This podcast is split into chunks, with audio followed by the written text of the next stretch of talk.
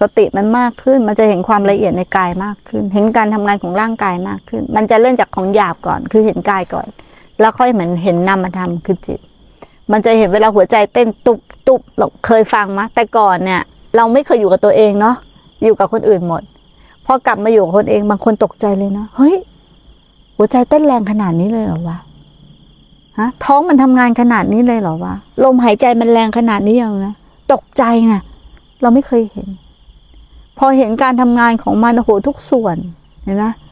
มันทำงานที่เห็นอยู่ตลอดเวลา แต่เราไม่เคยดูเลย แล้วมันก็จะแสดงความเปลี่ยนแปลงอยู่ตลอดเวลา เปลี่ยนแปลงและแปรเปลี่ยนอยู่ตลอดเวลาเลยตรงนั้นทำงานตรงนี้ทำงานด้วยเหตุปัจจัยที่เกื้อหนุนกันธาตุดินทันนานธาตุน้ำทำงานธาตุไฟทำงานธาตุลมทำงาน แปรเปลี่ยนกันอยู่อย่างนี้อยู่ตลอด นี่แหละถูกแล้ว รู้มันเข้ามารู้กาย มันไม่สารแนไปรู้เรื่องชาวบ้านละ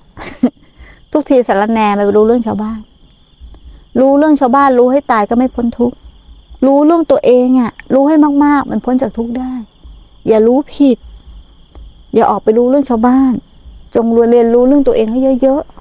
ๆเรื่องชาวบ้านมีแต่เพิ่มทุกข์อย่ามองผิดคน อย่ามัวไปมองผิดคน อย่ามัวแต่ไปจ้องมองว่าคนอื่นคิดยังไงกับเรา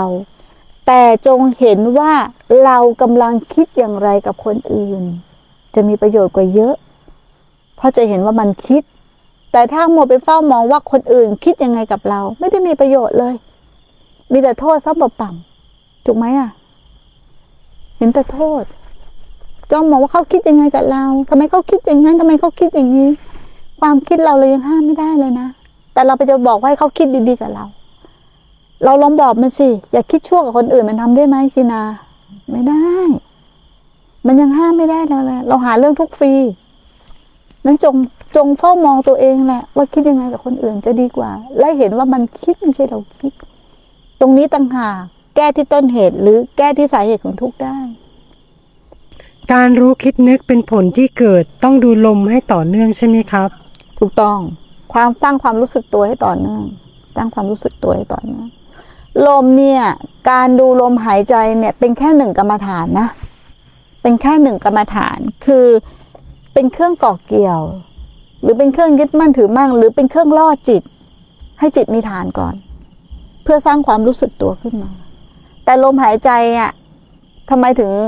พระพุทธเจ้าสอนสอนเรื่องอนาปานสติ เพราะลมหายใจนี่มีตลอดเวลา มันมีอยู่แล้วโดยธรรมชาติมีตลอดเวลา ก็เอาสิ่งเนี้ยที่เรามีอยู่แล้วนี่แหละมาเป็นกรรมฐาน มาเป็นความรู้สึกตัวมาเป็นเครื่องระลึกรู้ ถูกต้อง ถ้าสร้างเหตุมากผลของมันจะรู้เท่าทันความคิดหรือเห็นความคิดเอง แต่คนส่วนใหญ่เนี่ยไปตั้งสมมติฐานผิดเนาะ เวลาปฏิบัติปุ๊บไปตั้งสมมติฐานผิด ดูลมจะเห็นคิด ดูลมจะเห็นคิด ดูลมต้องไม่มีความคิด มันก็เลยเป็นการกดทับอารมณ์ไว้ เพราะเราไปหมายผิด เราทำเกินหน้าที่ไหม หน้าที่คือสร้างความรู้สึกตัว เมื่อความรู้สึกตัวมากๆมันไปเห็นคิดเอง อันนี้คือผลของธรรมชาตินะ แต่ถ้าเราสร้างความรู้สึกตัวแล้วเราก็หมายว่าเพื่อเพื่อเพื่ออันเนี้ยเราไปทำผลแต่เราไม่ได้สร้างเหตุนั้นผลนั้นน่ะ มันจะไม่ใช่เป็นการผลที่แท้จริง มันเป็นผลจากการที่เราคาดหมายเอาไว้